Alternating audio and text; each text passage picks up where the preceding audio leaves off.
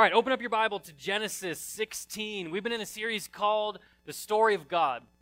And in this series, we've been looking at the great trajectory of God's plan for the world and God's plan for all of our lives.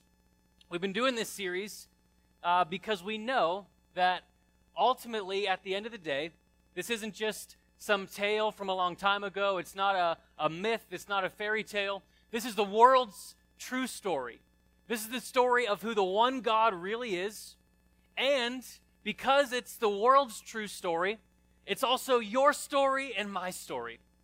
And you see, if, if we don't know the story of God, we'll end up living somebody else's story. We'll end up adopting one of the stories the world tells about itself.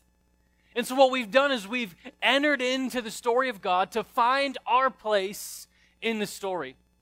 We've been talking in particular here for these few weeks about Abraham and this call that God gave him.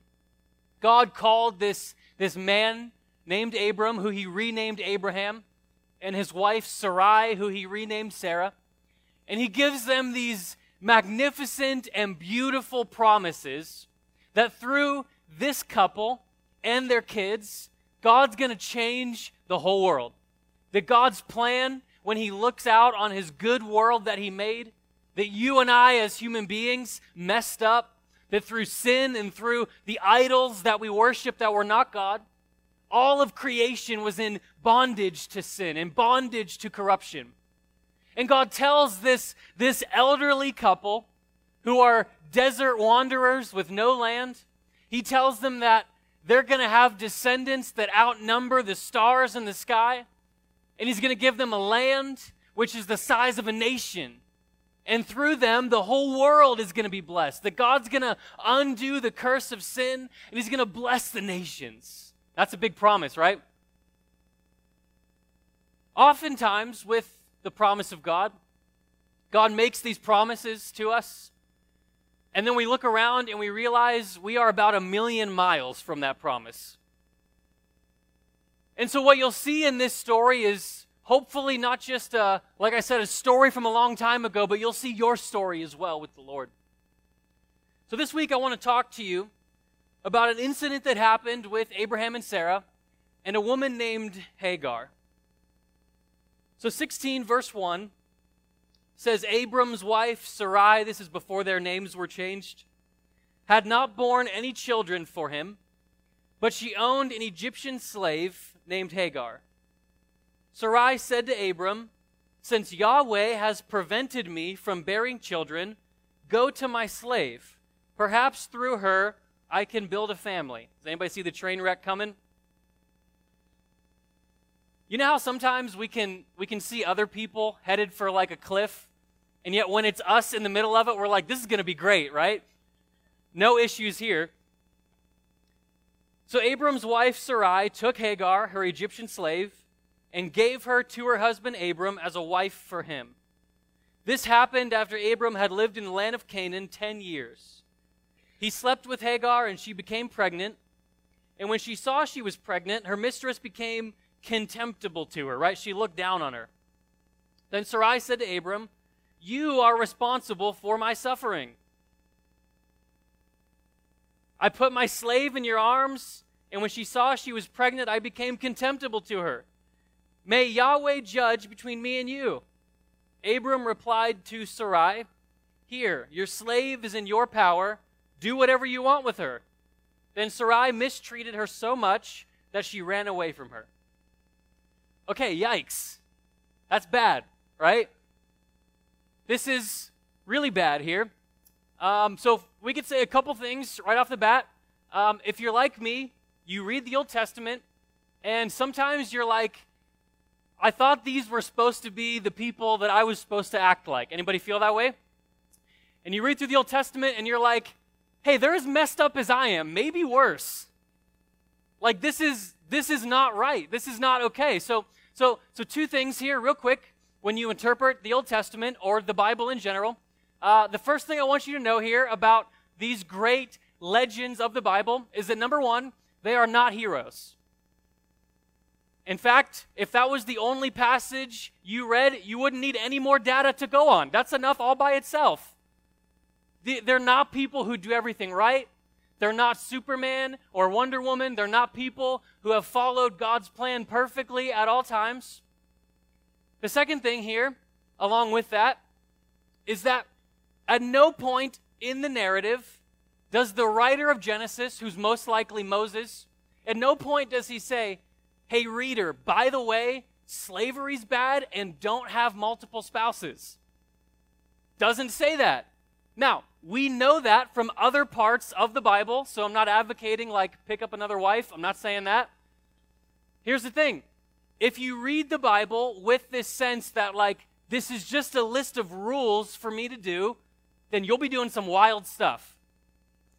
The Bible is not a list of things that God is just telling us we have to do. The Bible is a story. Now, we know from other parts of the story that what they're doing is wrong, but you see, oftentimes when you read the Old Testament, the writer is teaching you through the story. He doesn't come out and say, hey, here's how you should act, here's what you should do, hey, by the way, don't do this. The writer is teaching you through the story what happens when you and I mistreat people who are made in God's image and in God's likeness. And the thing about this story is that nobody really comes out looking good, right? So, so first of all, Sarai has this idea that, hey, this will be great. And then afterwards, she's like, the Lord's going to judge you, Abram, right? Okay, so what's going on with that? Then you have Abram, who's like, yeah, this sounds like a great plan and then tells his wife, Yeah, you could go mistreat your slave. Now, even Hagar, who's pretty much innocent here, even, even she's a little bit like when she gets pregnant, she starts looking down on Sarai. She starts kind of feeling like she's above her now. So nobody kind of comes off good in this story. And I want you to understand something here. In the Bible, there's only one hero, and it's the covenant God. It's God is the one who's the real savior, the real hero of the story. And this is good news for people like you and me because if the Bible was just a list of rules and it was like, here's Abraham and he's perfect, be like Abraham, we'd be in big trouble. But when I read the Bible and I see this messed up family, I can kind of relate a little bit. Sorry to those of you who are related to me. A lot of them are up here and back there and over there and over there. I can relate to my own life and I can relate to my own story. So, so what happens is God makes these great promises. Now, the thing here, to, to make Abraham a little more relatable here for a minute, he was 75 when God called him. He was 75 when God said, I'm going to give you descendants that outnumber the stars, that outnumber the sand. Abraham's like, awesome. How do I know that's going to happen? Last week we talked about this great covenant God made. By this point in the story, 10 years have gone by. Now, I'm not a doctor. Kelly's a doctor. She's really great. She'll probably tell you all the anatomy. Here's what I know as a non doctor if I'm 75 and the Lord is like, I'm going to give you enough kids that will be a nation, and then nothing happens, and now I'm 85, I'd start to feel like I think God needs a little bit of help fulfilling his promise. We can assume that this is not for Abraham and Sarah's lack of trying, right? Presumably they know how this thing works. They know how babies work, right? And yet, there comes a point where they're like, Don't have any kids, God. What happened to your promise? Second promise, God says, I'm going to give you land. Abram and Sarai, they're, they're desert wanderers, they're nomads. They don't have any land. And you see, this is oftentimes how the promise of God works. God will make a promise to you, and He's like, I'm going to do these things. And the thing is, it feels like it's going to happen tomorrow, and then 10 years go by and nothing happens. And all of a sudden, it's like, well, maybe God didn't actually mean what he said, or maybe I heard from God wrong. Anybody do that one, right? Or, like Abraham and Sarah, we decide that we need to help God out a little bit. And I want to remind somebody today that yes, sometimes when you get a promise from God, you got to get involved. Sometimes you have to do your part. But sometimes it's actually about waiting on God to do what you cannot do for yourself. And so you see, we have, we have the promise from God in our past, and we have this, this great destiny in our future. And in the middle, guess what you have? Faith. And I know that's not fun. Faith sounds like this really cool thing until you're 85 years old wondering where the promise of God is for your family. It sounds like this, this beautiful thing until you're watching years go by and you get older and your spouse gets older and you're wondering, where is the promise of God? All I have is a word from God. Guess what, my friend? If all you have is a word from God, you've got more than enough. You see, you have, you have a promise in your past.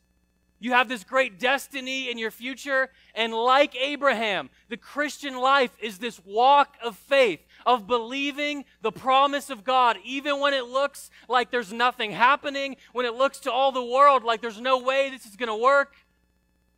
Is the promise of God enough for you? The Bible says that, that faith comes by hearing, right?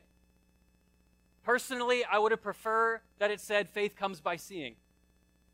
If God could just show me the plan, that'd be nice. Come on, I'm getting a Santo right here. Somebody say Santo. I'm having issues with this, so I'm gonna I'm gonna switch here. We Whoa, hello. Come on. That was the anointing. I'm just kidding.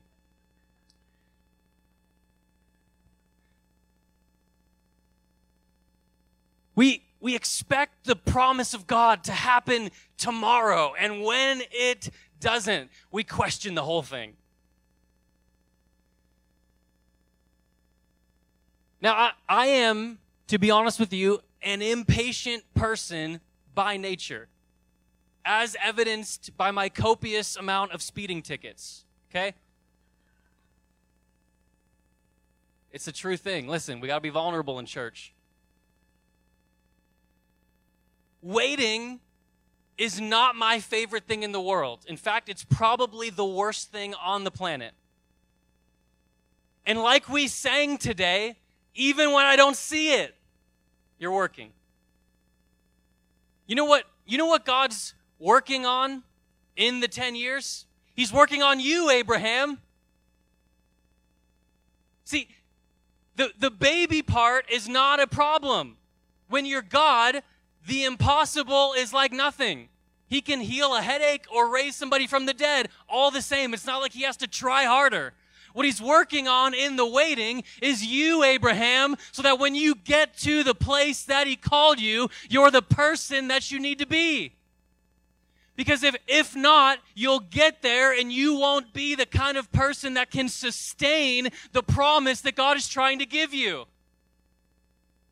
You know what God cares about? More than your destiny. He cares about your heart. And you see, we're, we're big on like, well, God called me to, to do this and, to, and I'm going to have a business and I have this dream and I'm going to have this ministry and I'm going to have this platform. And God's like, forget all of that stuff if I don't have your heart, if I don't have you, Abraham, because I called you and I chose you and I love you.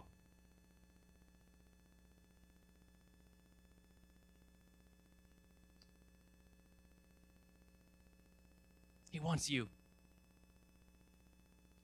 And sometimes we, we, we get in the way of the promise of God because we're trying to do it in our own strength, our own effort.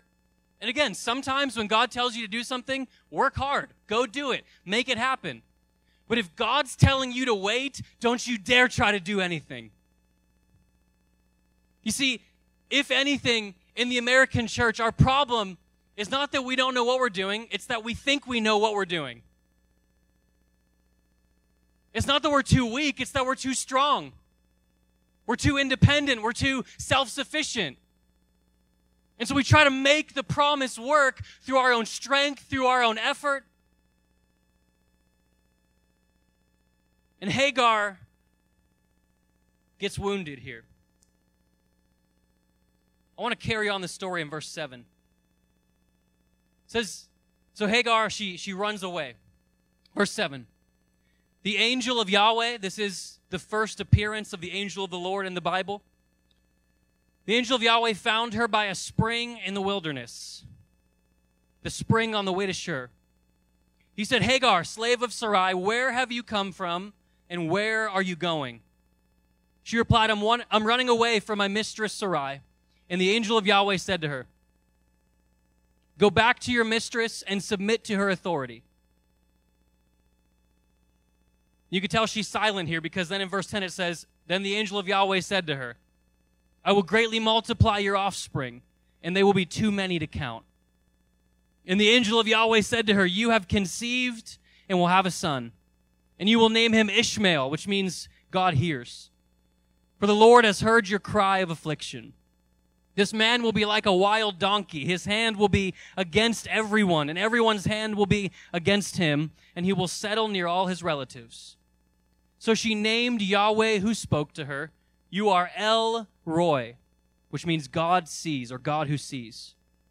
For she said, In this place have I actually seen the one who sees me. Now there's a there's a whole lot here, more than more than we can talk about in a few minutes. But but here's here's really what I want to talk to you about, and and I almost didn't preach this sermon because I wanted to I wanted to keep going with the Abraham story. I wanted to keep going with with with the promise of God. And you see, the crazy thing about this story is that in the midst of our supposed heroes who are supposed to be doing things right and are actually messing everything up, what God does is he goes and he appears to a woman who has been rejected, a woman who has been mistreated, a woman who is on the run, a woman who feels like nobody understands her. She doesn't have any rights. She doesn't have any help. She's got no one to have her back. And so she's out. She's alone. She's in the wilderness. And God appears to her. And like, like often happens when you read through the Old Testament, it talks about the angel of the Lord, this messenger from the Lord. And yet at some point it feels like it's an angel, but it's also God, right? Because then later on, it says she, she called Yahweh who spoke to her, right? So, so it's, it's the angel of the Lord, but it's also God himself that's, that's meeting with Hagar. And the power of a story like this is that he's not just the God of Abraham, Isaac, and Jacob. He's the God of Hagar.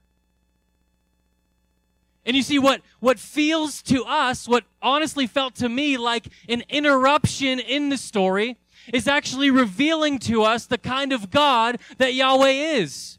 That this is a God who goes for the outcasts. This is a God who sees those that nobody else sees. This is a God who even goes to those who have been wounded by the people of God. That, that like Hagar, sometimes maybe you, you find yourself on the run. You find yourself rejected. You find yourself mistreated. You find yourself misunderstood and wounded. And maybe it was the people of God who were doing that to you. And then what we see in this story is that he is the God of Hagar and the God of Ishmael. And he meets them out in the wilderness. Now, if you've got a keen eye for the Bible or you, you've heard some of the stories about the Bible, let me tell you about the wilderness here. You know, the wilderness is the place where it seems like there's nothing.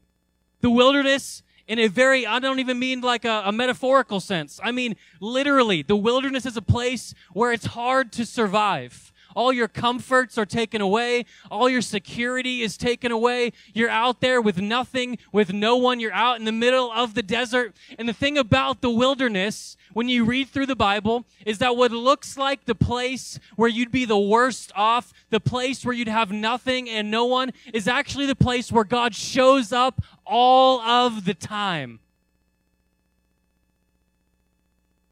Moses, out in the wilderness watching the sheep sees the burning bush.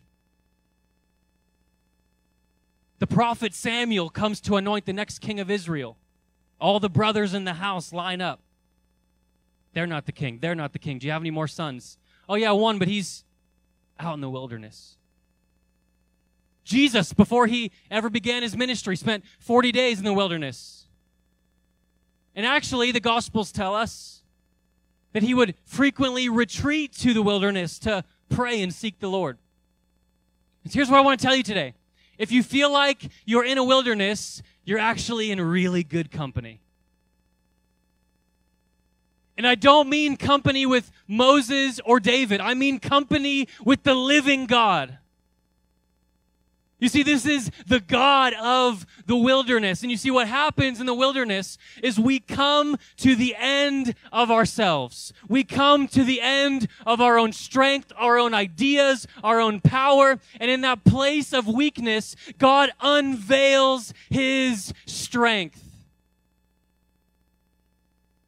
You see, what we, what we learn from this story is that for Abraham and Sarah, who are trying to make it work in their own power, God is nowhere to be seen. But for Hagar, who has nothing left, God is surprisingly present. And you see, this is a, this is a picture of the God that we serve. And I can tell you from my own life, some of my best moments with the Lord were not where I, not where I felt like Abraham and Sarah and I could make it work and I could figure it out and I could make things happen. It's when I felt like I had no one. It's when I felt like nobody understood. Nobody was able to get me. Nobody could help me solve what was happening in my life. It was actually in that place where I felt like I was at rock bottom that I've had the most beautiful encounters with God. Hagar says this about God. I want to reread 613. So she named Yahweh who spoke to her, You are El Roi, God who sees. Genesis is full of these, the whole Bible is, but especially Genesis, these names of God. And, and El, which means God, and then Roi is seer, or the one who sees. And this is one of the, the, the lesser known names of God, but there's, there's something beautiful and profound about it. That, that all throughout the scripture we see that, that God doesn't see as man sees. God doesn't look at us the way other people look at us. That, that God looks at the heart. That God sees the people that nobody else sees. Jesus said in the Sermon on the Mount that your Father who, who sees in secret that your father sees the hidden desires of the heart. He sees the hidden cry that you and I are, are longing for, the, the ways that we're looking for God to move, the ways that we're looking for someone to show up, and it feels like nobody gets us. And there may be people here who you feel like nobody gets me. Nobody understands what's happening in my life. Maybe, maybe my friends don't or my coworkers don't. Maybe my spouse doesn't even really understand what's happening, and I, I need something. I need God to show up. And I want to tell you today, our God God, Yahweh, is El Roi, and He's the God who sees. I'm telling you, it's in those moments where you feel like you're on top of the world and things are going great. Those aren't the places where we have our best moments with God. You know where we encounter God the most? In the wilderness. Let me read this to you from C.S. Lewis. C.S. Lewis is like Kelly, he's pretty much always right.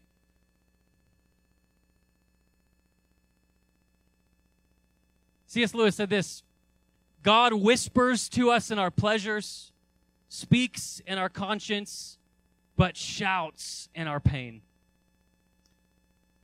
It is his megaphone to rouse a deaf world.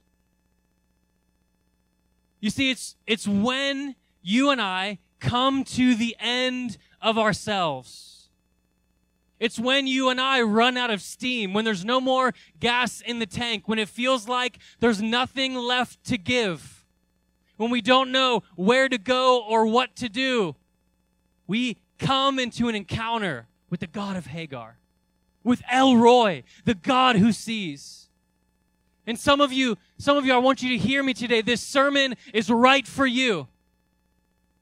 Some of you feel like there's, there's just no one who gets me, and I want to tell you God sees you today. God gets you today. God knows what's happening today, that, that when it feels like no one understands and, and God, He probably doesn't get it, He can't relate, He's a, he's a million miles away. I want to tell you, that's not His character. This isn't just something God does. This is His name. This is His identity. He's, he's the seeing God. That unlike our idols, that we pursue all the time. The Bible tells us our idols, they have eyes, but they don't see. They have ears, but they don't hear. Maybe you'd say, Joey, I don't have any idols in my house. An idol is anything that you and I exalt above the one true God. It could be a job, it could be a certain amount of money in your bank account, it could be a relationship, it could be some sort of status or, or platform online. An idol could be anything. And those things that you and I are slaving so hard for, they don't see us. They don't hear us. They don't feel anything for us. But the God of Hagar sees. And here's what I love about this story. Not only does God see Hagar, but Hagar sees God. Genesis 6:13. Let me reread this to you. For she said, "In this place have I actually seen the one who sees me." Now this is obscure in the Hebrew. All the translations translate it differently. Here's the New American Standard. She says, "Have I even seen him here and lived after he saw me?" That all the translations kind of translate it differently, but it's getting to this sense of like Hagar's shocked that she that she's seen God and lived. You see, there's this this understanding that the Jewish people had that that nobody could see God and live. For those of you who know the Moses story, Moses goes up on Mount Sinai to meet with God. And Moses is hidden in a cleft of a rock, right? Because because he can't see God face to face. That even Moses can't see God. And when you read the great, the great prophets, Ezekiel, Daniel, there's a sense that when they see God, they're not physically seeing him. It's just, it's just a vision. And the New Testament confirms this idea. It says that no one has ever seen God except Jesus, his son. And so, so what we see in the Old Testament is that there's just this small handful of people who saw God, but even then it was in veiled form because no one can see God and live. But there's this small handful of people who saw God veiled, his glory hidden so that it wasn't too much for them. And here's what I love about this story. There's probably, I could count on one hand, maybe two, people who saw God in the Old Testament. And guess who one of those people is? It's Hagar. It's an Egyptian slave that was mistreated. And there's there's no other point where it's like she's this great hero in the story and we learn about more of it in Exodus and Leviticus and through the Old Testament. It's just like this brief interruption in the story of God. And it is this holy thing where Hagar has an encounter with the God who sees. And I want to tell somebody today, not only does God see you, you're about to see God. You're about to have an encounter with the living God, and He will change everything in your life. In fact, it's not once. A few chapters later, when Isaac's born, stuff happens again, and she's on the run again. And guess what? She encounters God again. He's the God of Hagar. He sees you today.